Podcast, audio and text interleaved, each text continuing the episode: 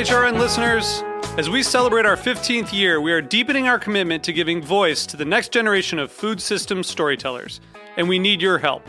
Our internship and fellowship programs help activate new possibilities for underrepresented and underestimated young people through experiential journalism, audio engineering, and production training. Through these unique programs, HRN helps food equity stewards build essential workforce readiness skills that expand their potential and foster economic mobility. Please consider supporting these critical programs. And with a minimum donation, you can be entered to win a dinner for two at an amazing restaurant in one of eight cities and tickets to a concert at a great venue in one of those cities.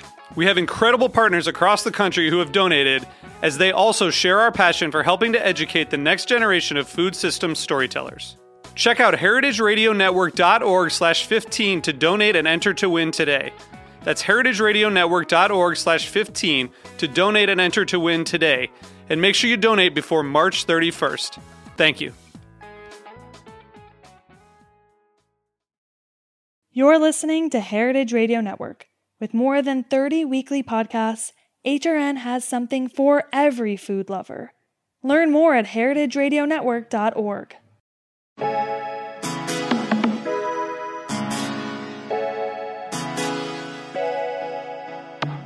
Hi, I'm your host Eli Sussman, and welcome to a special episode of The Line. Today, you'll hear the audio recording of a live event I recently hosted called Lessons Learned Tales from Small Business Owners. The event featured captivating stories from four business owners who shared their personal story in the restaurant business. In between each speaker, I've shared a few stories of my own. The event took place at the Tilit Showroom in New York City in October of 2022. Special thanks goes out to the event partner TD Bank and our hosts, the founder of Tilit, Jenny and Alex, and of course, our storytellers. The first small business storyteller you will hear is Eric Huang, chef and owner of Pecking House in Brooklyn. An 11 Madison Park alum, the pandemic caused Eric to re examine his career and led him to start a fried chicken pop up. He found that fried chicken made him rethink everything and that his own restaurant opening has led him to pursue a different model and mindset in terms of employment, teamwork, and hospitality. Johnny Spero of Bar Spero in Washington, D.C., told the story of finally opening his Georgetown restaurant, Reverie.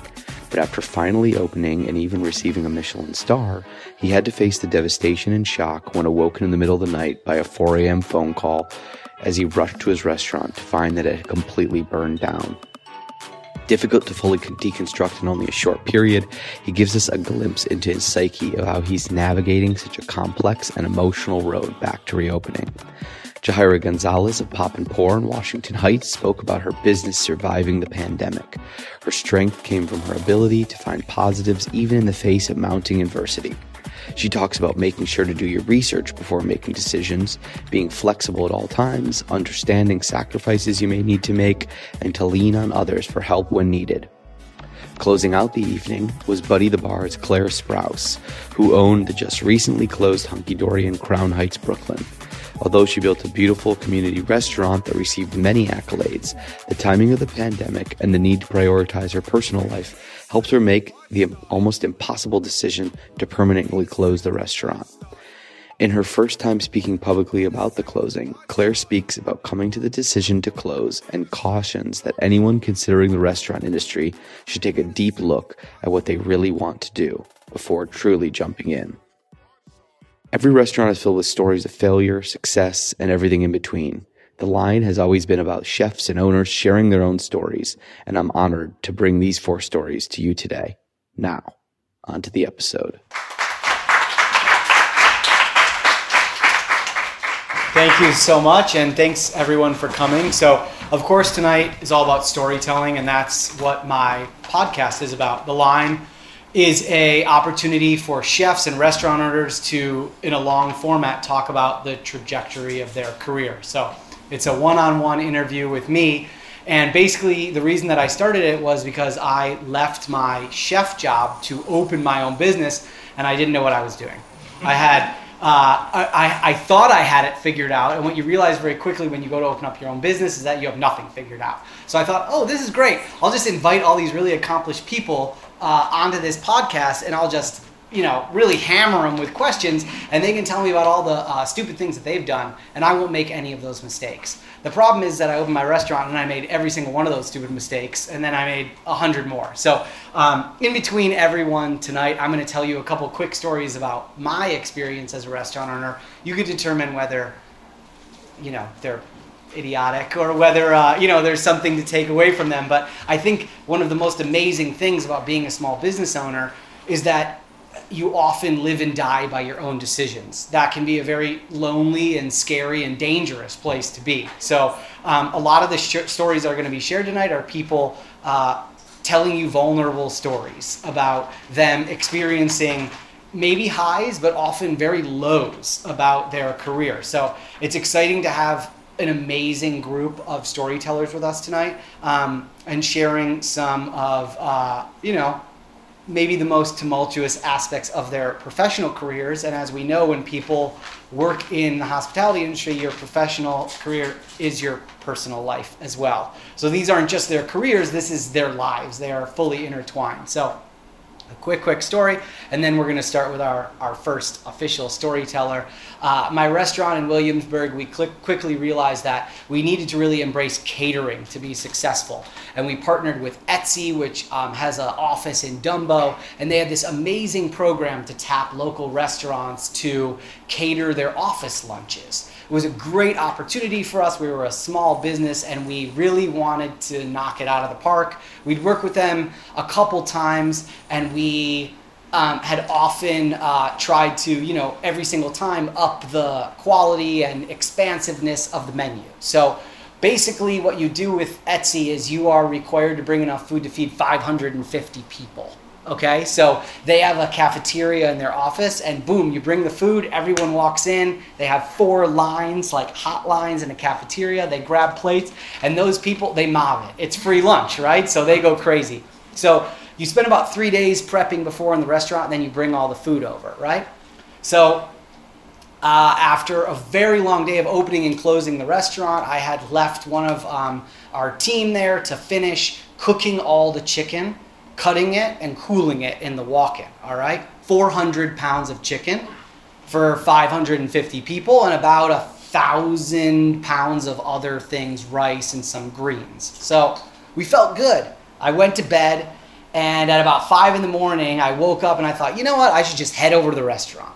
And I opened up the walk-in, and I was hit with that funky smell of something being wrong. Right, so when you cool chicken improperly, when you put hot chicken on top of warm chicken and you stack it in a Lexan and a Cambro, things don't cool properly. And what it smells like is terrible. It smells like farts.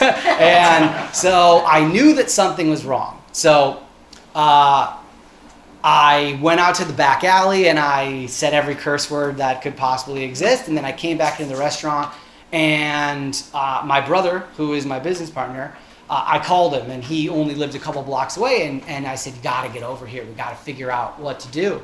And he walked in and uh, I said, What are we going to do? We got to call him. We got to cancel.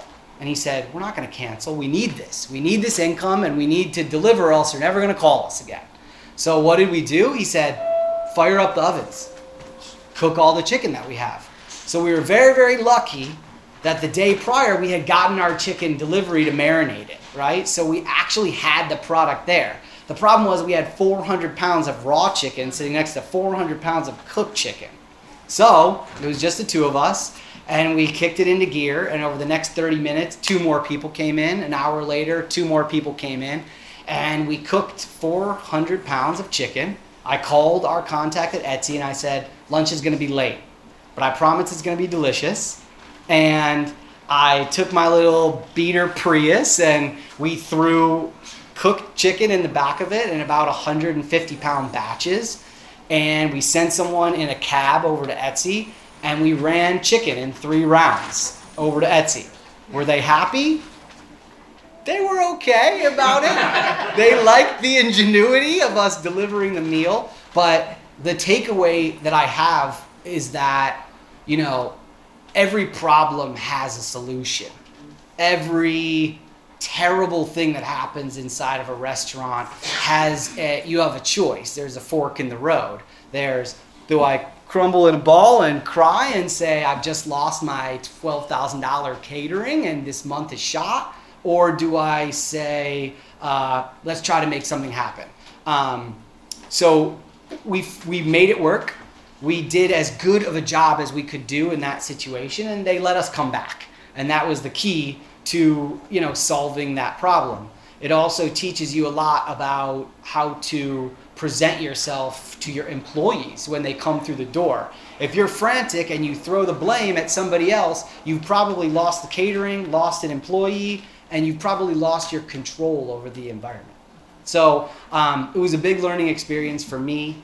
Um, looking to my brother as not only a partner but someone with more experience on how to deal with that situation. So we turned a negative uh, into a positive. And I think that if you can do that 50, 60% of the time in the restaurant, you can keep the doors open and keep the lights on. So um, we're going to bring up our first storyteller right now. Eric, come on.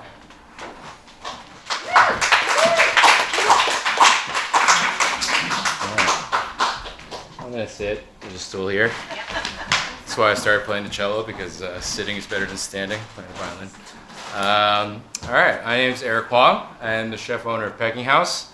We have uh, just opened our first brick and mortar after a very long two-year journey, existing as a transient nomadic restaurant, doing pop-ups in Queens and my family's restaurant, um, through uh, renting some space at my, my friend's restaurant in Brooklyn, and now we finally have our own uh, restaurant and built out our own space. And it was a hell of a journey. I'm gonna try to keep things as positive as possible because I could sit up here and complain endlessly about how owning a restaurant sucks, but uh, we're gonna try to keep it a little more lighthearted. Um, so yeah, I, I, worked in fine dining for forever and ever, over 12 years in New York City, and uh, that keeps you in a very specific box. My, my last job before starting Pecking House was uh, at a restaurant that Eli likes to make fun of called 11 Madison Park.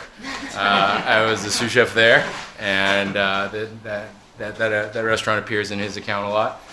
Um, but it, it's a very myopic, narrow-minded, uh, tunnel vision kind of approach to hospitality, right? And at that time, you're, you're told it's the objective superlative. This is the best of the best of the best. This is what everyone should be striving towards and that was my goal forever. That was my, my north star. I followed that forever. No matter how hard life was, how hard the job was, how many setbacks I had, I, I followed that. You know, one day I'm going to open a restaurant, and um, it's going to be even better than that. It's going to be, you know, uh, doing way more than 11 Madison Park ever hoped to, could, you know, for people of color, for, for my culture as a Chinese American, et cetera, et cetera.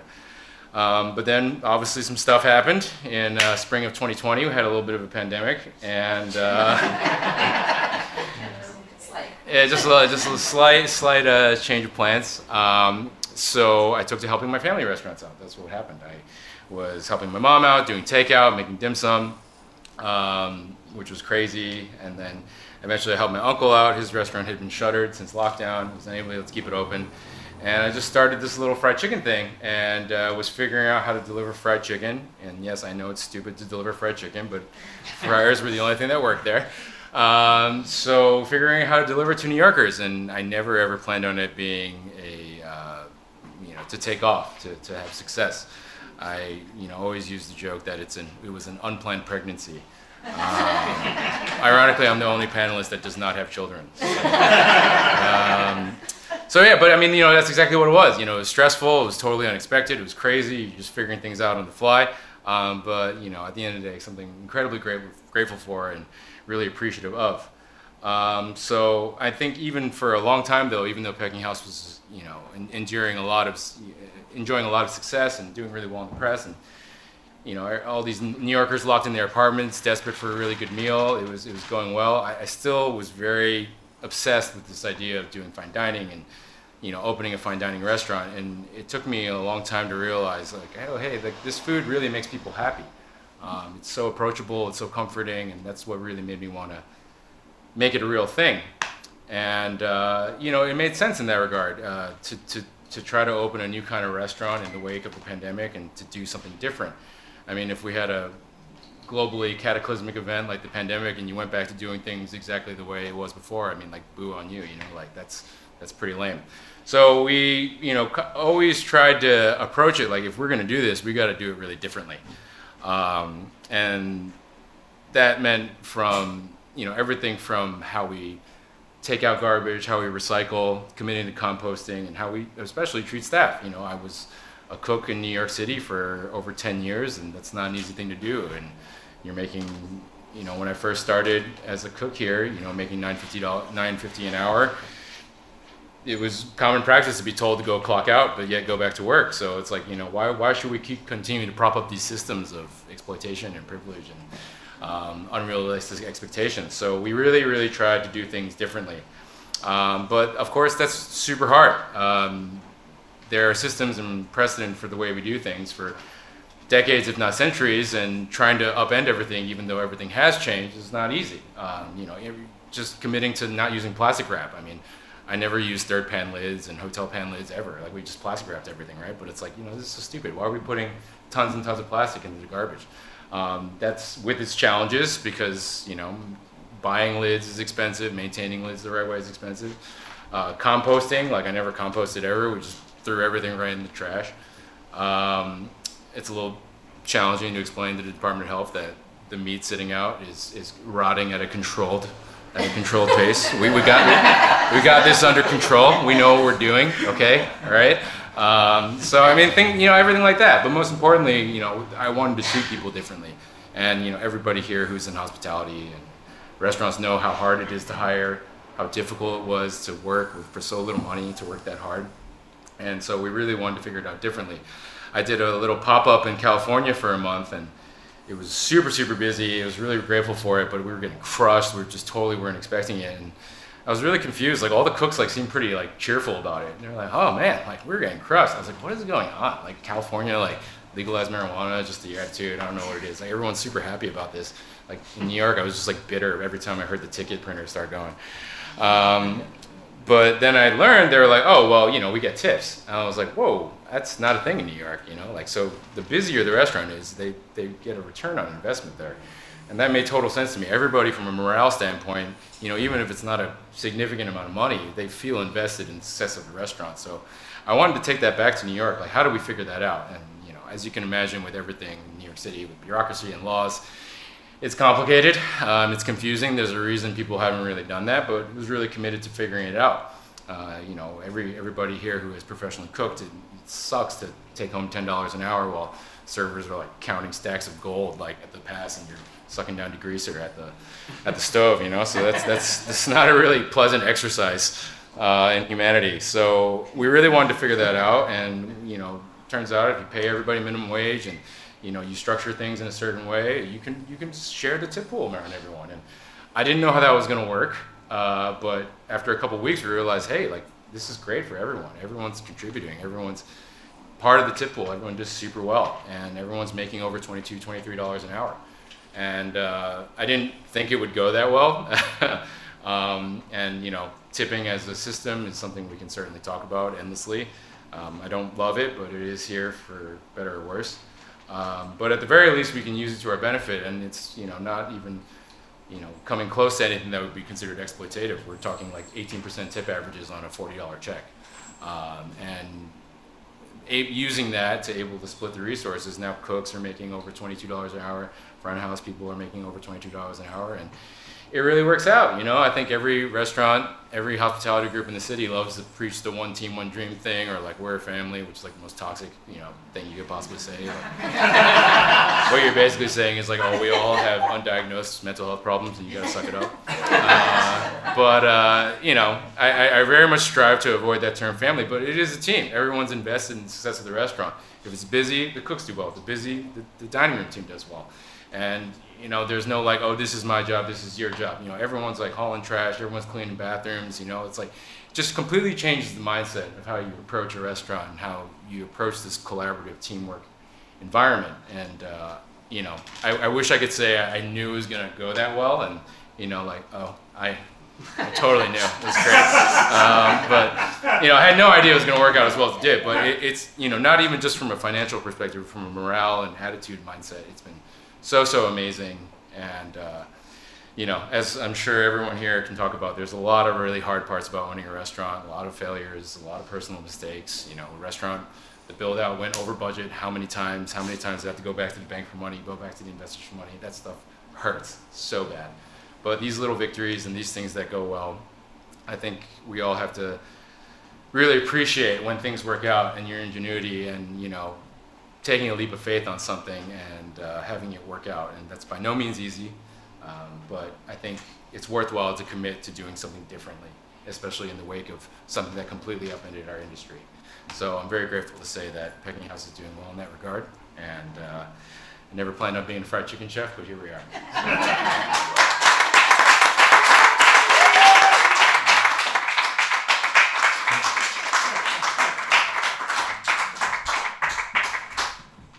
right, thank you.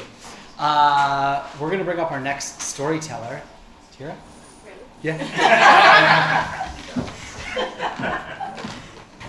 Hi, uh, my name is Yajaira Gonzalez, and I own Pop and Pour Wine Bar. Um, we're located on 200 Dyckman Street. That's in the Inwood area, or all the way uptown. um, so let me tell you how this happened. Um, you know, my my original concept or my original idea was not even a restaurant. It was a wine boutique. It was aka a liquor store. Um, so you know, I do all my due diligence. I do my research. Um, you know, I talk to whoever I can talk to. Um, and this was about 2015. And uh, in 2017, I decided, okay, you know what? I'm ready. I'm, I'm going to do this. I found my space. I fell in love with it. Unfortunately, someone who already had a liquor store, which was, was a small little bulletproof liquor store, decided that they wanted to oppose us uh, opening. Fine, it's fine. You know what? I went back and said, you know, this is this is what I'm trying to do. I had all my pictures, all my projects, everything, and I go back to the SLA and I'm like, listen, this is very different to what this man has, like three, four blocks away. Um, I wasn't going to interfere with his business. He wasn't going to interfere with mine. I knew that because it was a completely different concept uh, than what he had. Um, that didn't work. that didn't work. So, um, you know what? I, I went in. I was denied the liquor license that first time. I went the second time. This time I was eight months pregnant. So when I was denied, I cried all the way home. I cried. I cried. Um, I called one of my best friends and I'm like, listen, um, you know, I fucked up. I fucked up. I don't know what I'm gonna do. She's uh, a chef. Um, at the time, she was a sous chef. So we talked about it, and this would be her opportunity to just kind of shine in, in the kitchen, to, to do her own thing, to, you know, um, work with me. You know, we were going to work together. We get along perfectly. So we spoke about it. We did our research. We, you know, we did everything and anything that you can think of just to make sure that this was going to work. Um, so, you know, while I'm doing all that, and while I was waiting for that liquor license, of course, and I probably should have said that before, we had already mistake number one started building. Um, so luckily it was just shelves, um, so it wasn't too much, you know, Home Depot. uh, um, so I had to bring all that stuff down again. Um, she worked on her menu. Um, that menu had to be small plates, tapa style, because we have an electric kitchen. Um, the space that I chose, another mistake, um, was didn't have an existing kitchen. This was a women's accessory store that I was going to turn into a, a wine boutique. Um, so we had to, okay, brainstorm and bring in all that good stuff, all those electrical uh, uh, machines. And um, you know what, after that, you know, she did her magic in the kitchen. I worked on the, uh, on our wine list, uh, beer as well. Um, you know, because once I went back that third time, I did get a liquor license, but they only approved the wine and beer. Uh, um, if anyone is familiar with the Dyckman area, it's it's very active. It's a party area, you know. Uh, not too many people really go for wine. Um, so the reason why I wanted to bring in the wine boutique was because I wanted to somewhat educate, and I knew that there was that crowd. I know it's still there. it's still there. Um, but fine, you know what? I was persistent and I said, this is what's going to happen. And, you know, I already have the space. I've already invested this money. So I'm going to open up as Pop and Pour Cafe. So when we first opened, it was uh, February 14th of 2017. Um, it was great. It was a success. Um, you know, it's it's a cozy, it's a cozy uh, establishment, dim lights. Um, you can have a conversation, whereas the rest of the places it's you know party and a lot going on. Um, so it worked. It it worked for us. Um, but you know, in my heart, I still have that love for the wine, that love for that wine boutique, for that AKA liquor store. Um, you know, I I I don't know how we even made it work. She had more experience than I did because this was not what I wanted to do. So I had to learn as I went. You know, as time passed, I had to learn. Um, I, I learned to bartend. The only place I did not touch was the kitchen. and I still don't touch it, but you know, I had to bartend, I've had to mop the floors, I've had to be the dishwasher, I've had to be everything and anything that you can think of in that place. but I love it, and it did make me stronger. I feel that after this, um, you know, it's a very hard industry. So after this, I feel like I can take on whatever. You know, just just bring it on. I bring it on. I can do it. Um, I'm, I, I am blessed though. Then, you know, like most of us in the industry, I was hit with uh, COVID, of course, and I lost people, I lost employees. Um, and it kind of just set me back a couple of years. Um, when COVID came to, you know, I don't even know what word to use for it.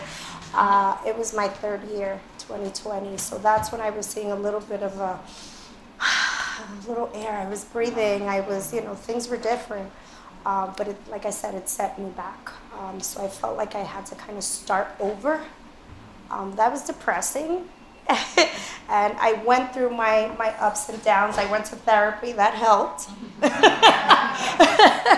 that helped. But today, you know what, we, we were able to overcome all that, and I see things going forward. And I'm very happy to be here, very blessed. I don't think I would have, I would change anything, because like I said, it's, it's made me much, much stronger.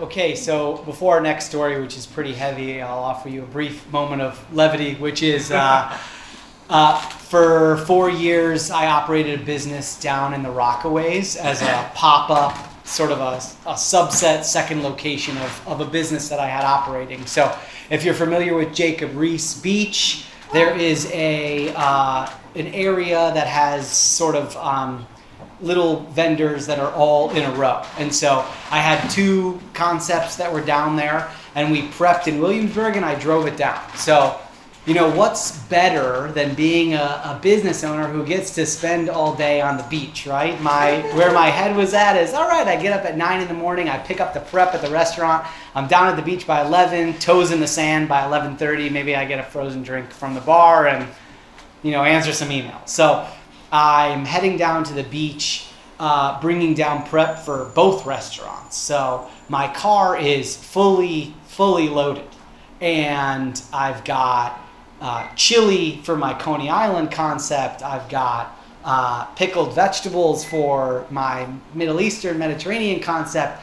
And as I'm driving down, I'm on the the BQE and um, got the windows down, and um, my cell phone rings. And you know, I'm a big important restaurant owner, so like I've got to check my cell phone. You know, what if what if someone calls me at the restaurant and says the Department of Health is there? You know, what if it's you know who knows? So. Um, so uh, as I'm fumbling for my cell phone to check it and answer it, the car in front of me uh, swerves and someone pulls into my lane. And I look up right at the right time to slam on my brakes, and a 12 quart of Labna, which is yogurt, basically, um, that someone had used a lid that didn't match the Cambro and had double wrapped in plastic, went flying from the back of my car and flew in the air, and the bottom of it caught another Cambro and 12 quarts, which, if you can imagine what 12 quarts looks like, it's like it's literally the most liquid you could ever imagine. Right? it's a bathtub crime scene full of labna, right?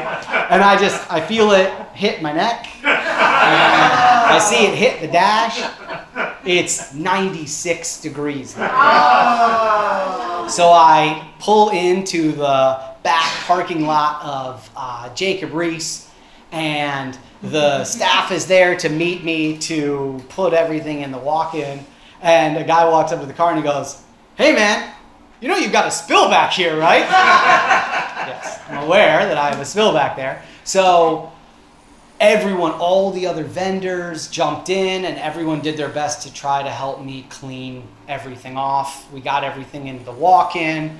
Um, to the best of our ability, we got all the if you've seen Pulp Fiction when they clean like the bit, sort of like that. Towel scooping up labna and brain out of my car, and um, fast forward a year later to my at that time uh, girlfriend who is now my wife, and she's in my car, and she says, you know, you always drive with your windows down, and I kind of noticed your car smells really bad. Do you know that? And I said, yeah, it's because of the Labna incident. So, um, so that moment of levity to offer you that, you know, again, a restaurant owner, you never know what's going to happen. Bad things happen. Hopefully, people help you out. It's all about what you do after the bad thing happens. I think that that can define you, not the incident, but how you maybe decide your path to move forward.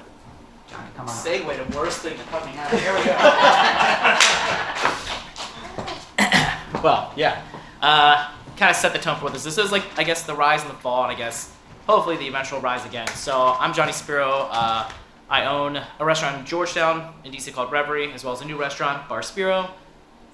It's pretty cool. I like that place. Uh, so I moved back to DC. DC's been my on again, off again home. I love it and hate it. It's like a super healthy relationship. Uh, I moved back, wanted to open my own restaurant. I did it once when I was 26. Didn't work out so well. Thought I would try it again. Uh, opened it in 2018, uh, October 6th. October 16th, my daughter was born. Uh, so like, I'm really good at timing that stuff out because I just did it again. Uh, year like whatever you know, pandemic happened. I had another baby. Uh, and then I have a three-week-old at home right now. So uh, I know where babies come from now, and it's it's kind of nuts. So we're stopping there. But we opened the restaurant. I had partners, uh, and they are no longer partners anymore. You know, it was a struggle from day one. Everyone knows opening a restaurant is terribly difficult to find your voice. And after a year, you know, it was basically like a wash. We had lost some money, and we're like, okay, let's if we're gonna fail, let's do it the way we want to do it. We're gonna, you know, just do tasting menu, just do 100% seafood, be the restaurant we want to be. And then the pandemic happened. And they're like, great, we're gonna do burgers, and that's how we're gonna get by. Uh, made it through pandemic, went back to doing tasting menus.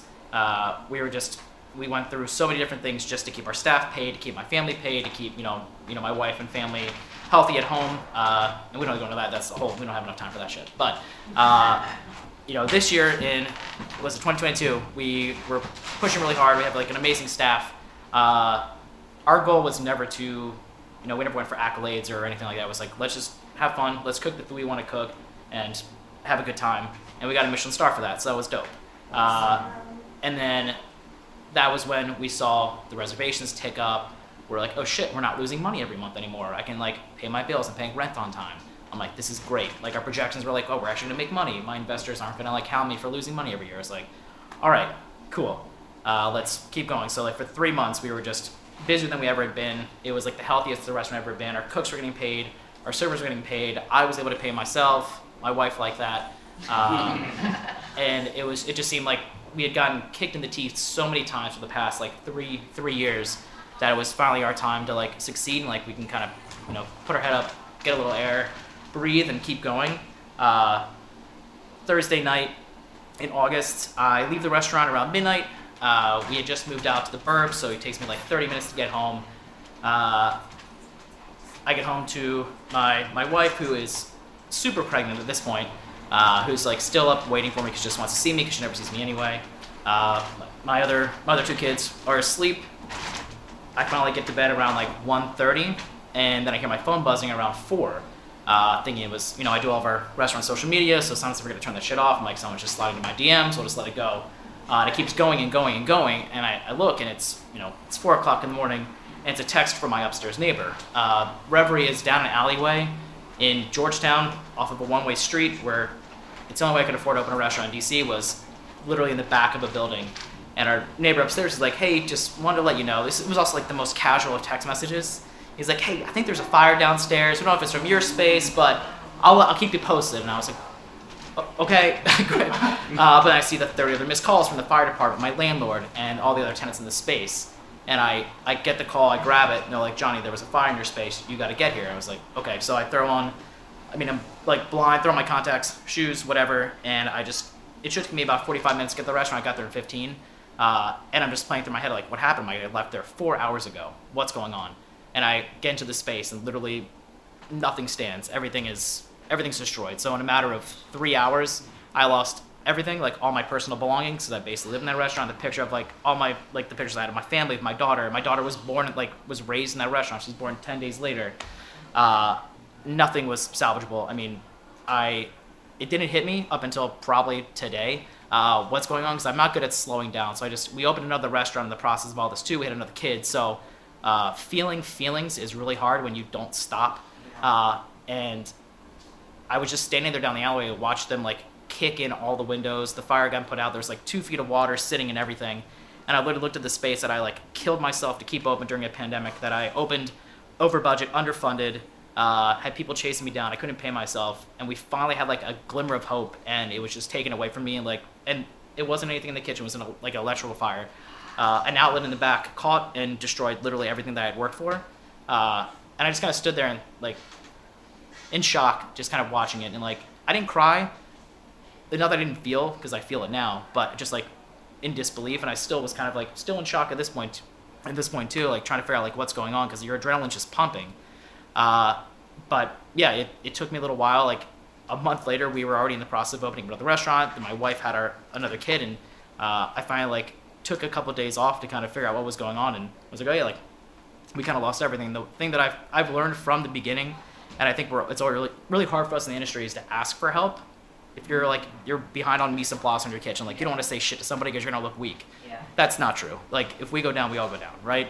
Uh, and the amount of people that reached out and that I normally would have avoided, not to say talking because I didn't want to talk about it, but they wanted to offer up, you know, they're like we went through similar processes, you know, we did this. Like, it's not wrong to ask for help if you don't know what to do. Like, opening a restaurant's hard enough, but then how do you navigate an like a fire that decimates everything that you've worked for? Uh, so for the first time, I kind of just like, I mean, I never, I would always admit I don't know everything, but I really just, I took every bit of advice. Like, I'm like, who should I hire? What should I do? How do I do this? How do I navigate the best possible way? So we're still like dealing with it, but I guess that's the one, like, there was like a lot of ways it could have gone. I could have just sat on that, you know, in that alleyway and said, you know what, screw it. I'm out. We'll walk away and figure out what to do, or like embrace it and say, okay, like we'll get the insurance money. We will eventually at some point, uh, and we'll rebuild it. And you know, we we pushed through to get to a point like it's.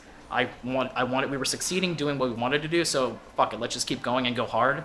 Uh, but yeah, it's it's. I'm too dumb and stubborn to stop. So probably to like to my own benefit, but like looking around and like pulling my head on my ass for a minute, like realizing how many people are like in the background cheering for us. Like I worked for Jose Andres for a while before he was like saving the world, but he still has time to save me. Uh, he that Friday, I talked to his team. By Saturday, he called me from the Ukraine. Uh, we set up a uh, a little event over at Mini Bar that's going on until the end of November. So like we're doing our menu in that space, and then next year everyone reached out, so we're gonna take the team on the road while we're like rebuilding and re, yeah, reopening the restaurant that I like struggled to get open in the beginning. But it's not like just embrace it as you know a moment to learn and like figure out like what makes us happy. We don't have we didn't follow uh, a set of rules and you know check boxes to get you know the attention that we did. So we'll never do that, and I'm not gonna stop just being who we are. But yeah, it could have destroyed me, but it's an opportunity to like restart, refresh, and kind of wipe away all the bullshit that happened over the past couple years and just really, yeah, just cook food and have fun. So, yeah.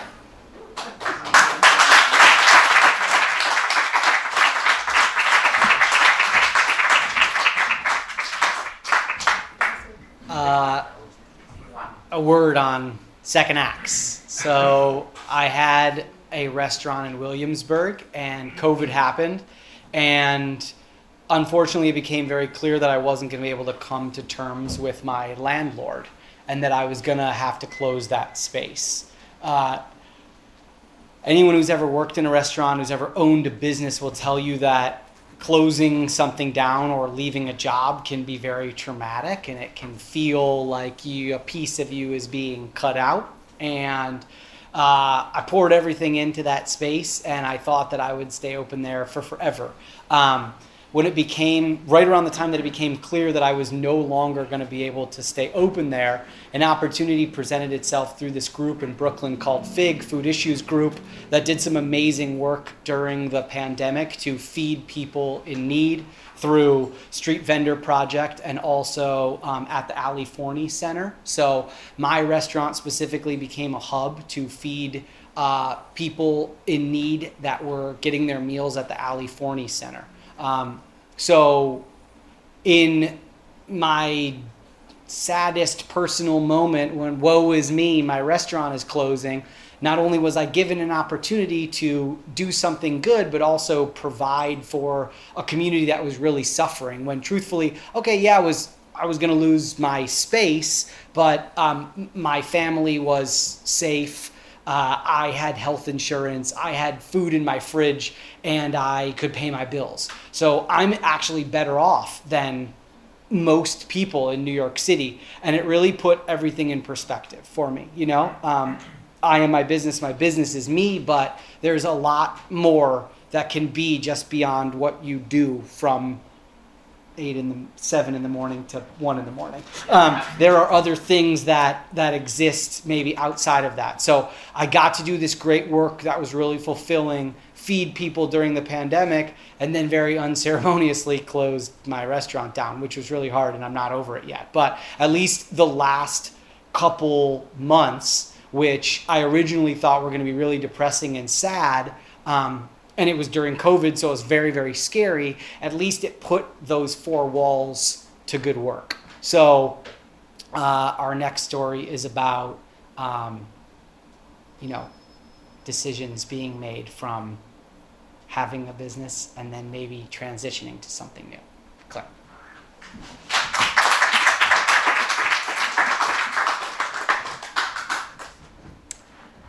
I'm going to read from my phone because I have a lot of um, feelings and words that are associated with this topic, and um, I have actually never spoken about it um, in public um, or to really anyone other than my mom and my partner, but I'm like already crying. Um, so I also wrote this on the subway here. So, so uh, one lesson I learned that I've still not learned is um, not to do things by the seat of your pants. But here we are. Um, so my name is Claire Sprouse. Um, Hunky Dory was an all-day bar and restaurant in Crown Heights, Brooklyn. Um, for those of you who aren't familiar with Hunky or myself, um, a, a, quick spoiler alert to this story is that I closed our doors last year in October of 2021. It was just three years prior in 2018 that I had signed a 12 year lease at 747 Franklin Avenue in Brooklyn. I remember this period specifically because it's where an acute awareness of time, um, specifically time, began creeping in, and it was unlike any I had known before.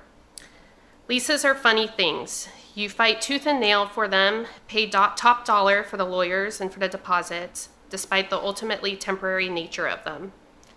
My mind started wandering towards those restaurants you read about, forced to close after their 15, 20 year lease expires, despite how beloved they became in their neighborhood. That same neighborhood grew up around them, and it wasn't enough to prolong the life of something against the demands that newer, steeper rents demanded.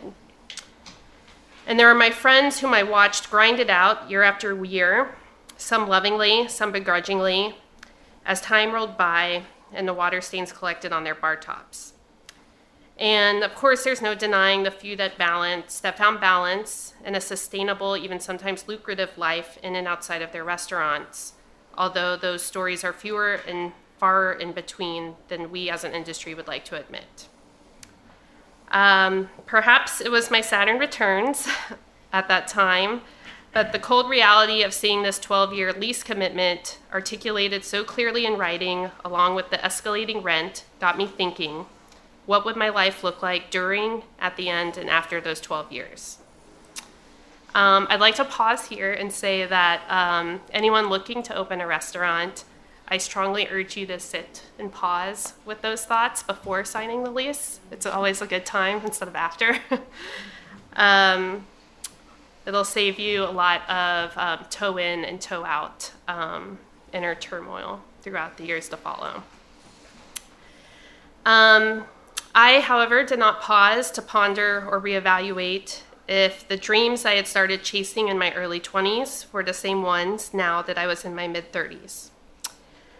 Um, in fact, I had already signed the lease as soon as the lawyer passed it my way and was uh, well on my way to picking out paint samples at Home Depot before the ink was even dry on that personal guarantee. After a quick two month flip of the space, which included a never to be completed novice tiling job, Hunky Dory opened on January 1st, 2019. In my experience during this opening, opening and the many others I've been a part of, a restaurant really becomes who it is long after a lease is signed. The first year alone morphs you in countless ways. And what kind of restaurant you become in the long term will be um, shaped more by your surrounding neighborhood and its patrons rather than any P&L project projections or best laid out business plans. Of course, a bigger shift in our, in our short timeline came after we celebrated our one year anniversary with the arrival of the pandemic. And after the many necessary pivots, I hate that word, uh, pivot, by the end of our run, we had been more hunky in a pandemic than hunky before the pandemic. This pandemic version of hunky was far from what the before looked like, but it was weirdly also its most lauded. Um, we had countless awards and many write ups. It allowed me to reinvent the way I wanted a restaurant or our industry to be ran. No tipping, equal wages, four day work weeks, and the opportunities to cross train or have upward mobility throughout every member of our staff. We hosted pop ups, we built community. We we, I, gave so much to our community without really saving anything for myself. Both versions of Hunky were beautiful in their own ways. The community that was created there, um, like I said, did not come at a cost. My partner, who also owned a restaurant, um, actually two restaurants, um, I came, we met up one night in year two of the pandemic. Uh, we had both worked 18 hour workdays after countless 18 hour workdays before that. We were desperately, lazily trying to drink a bottle of wine, both exhausted mentally, physically, and emotionally.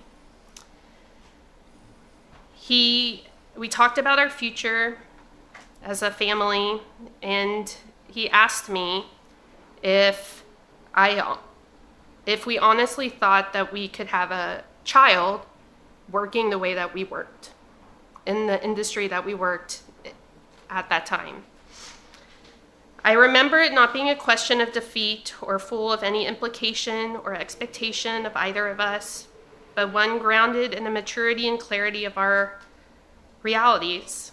And my heart and my mind returned to those nagging questions of who I am as a restaurant owner and if that was the present or future that I still wanted for myself. A few months later, I decided to close Hunky, um, but not without much more inner turmoil. In my 20 year hospitality career, I had built a reputation that I had truly valued one built on sustainability, one on ethics, one on honor. I was never the person to put in their notice before a year at a place. Um, I always covered people's shifts. And I called a friend that day because I had a lot of um, turmoil about not being able to repay my investor. Um, another lesson don't have your investor be your ex boyfriend. um,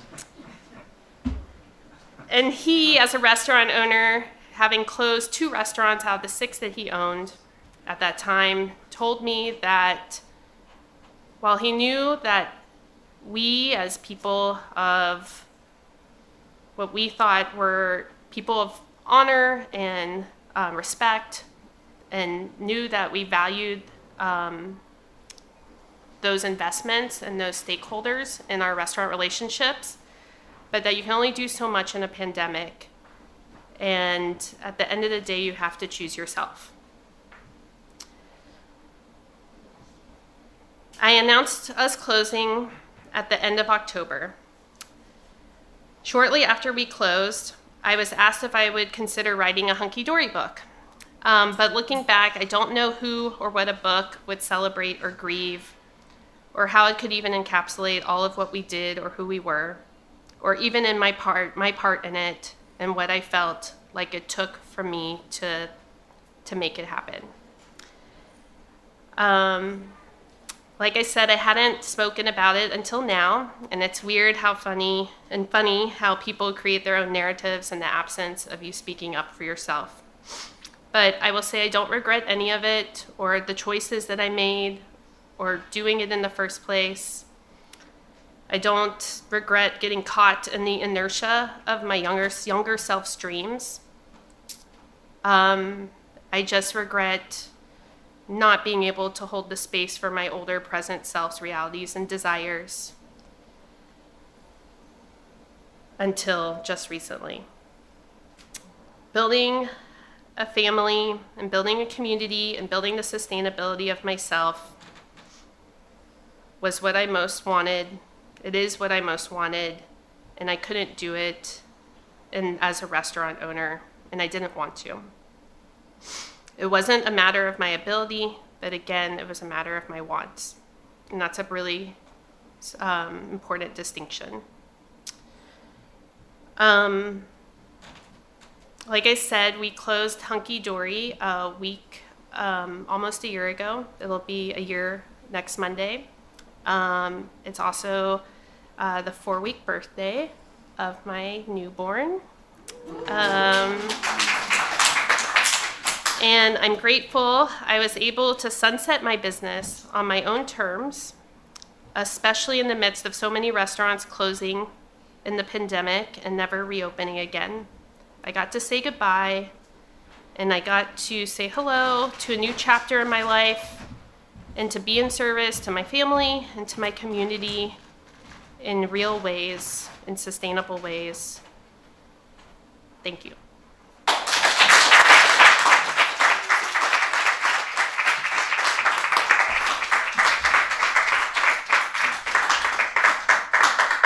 Thank you, Claire, for sharing that. Uh, one more big round of applause for all of our storytellers.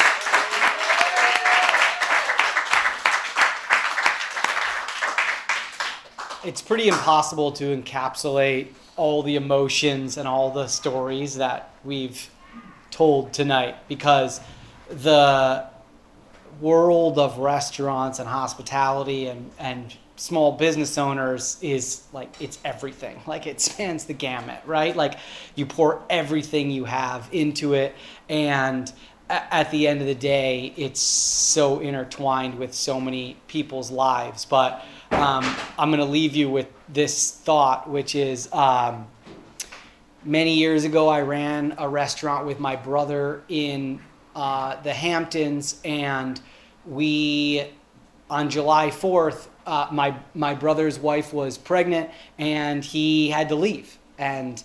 Uh, he said, "All right, you- got this," and I said, "I do not got this. Uh, where are you going?" And he said, "I'm going back to Brooklyn." And so I was left with this enormous restaurant with a lot of people that were relying on me to lead them and I wasn't ready. And they were looking to me and what I realized is like I actually was going to look back to them and let them lead me. And it became super apparent when based on a accidental terrible confluence of situations the entire restaurant and backyard got sat essentially at the same time and 460 people got sat. And the ticket machine which is the like nightmare of anyone that ever works in a restaurant just started hammering hammering hammering tickets tickets tickets pouring pouring pouring.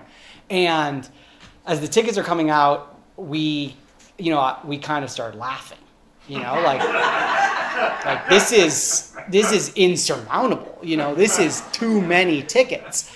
And you know it's like the way the expo worked was like i was expo but there was a guy in the inside of the kitchen and he was sort of like the inside expo right? So he's sort of like relaying to his line mates what's going on because he's the pass pass through on that side. And he goes we'll cook they'll eat everyone will leave happy right? And I said to the GM, I was like, get us a bottle. We all took the tickets were just pouring. We we all took a nice shot and I just said, cook. And everyone, whatever was coming off their station, they just made it. Which is like obviously the exact opposite of what you're supposed to do, right? Like, so the guy on grill just like cooked chickens, chickens and steaks and threw them in the window, and pizza threw stuff in the window. But I think what's so amazing about restaurants is that you know you've got people here that are like at the top, right? And they're sharing their stories, but the fabric of the restaurant is really everybody that's there and everyone together.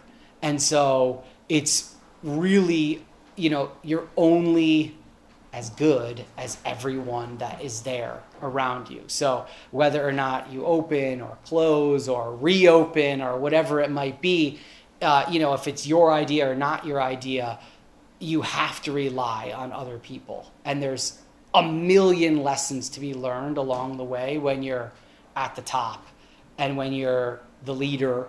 And a lot of those lessons you learn from everyone else around you at the restaurant. And I think that's what's so cool about this event is that we've all heard stories from so many different people and they've shared their story.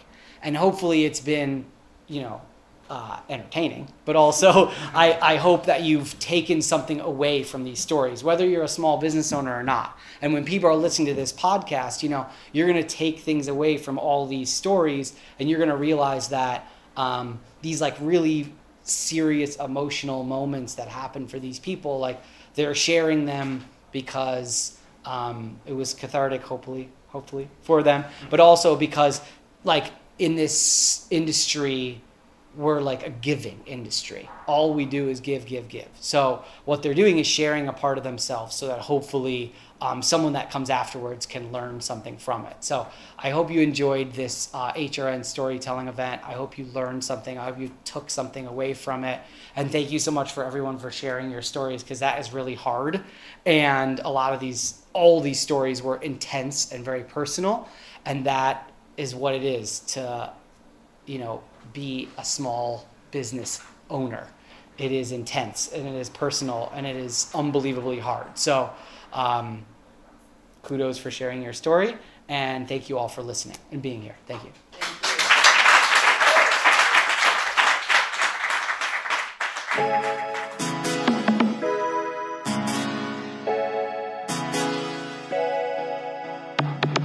The Line is powered by Simplecast.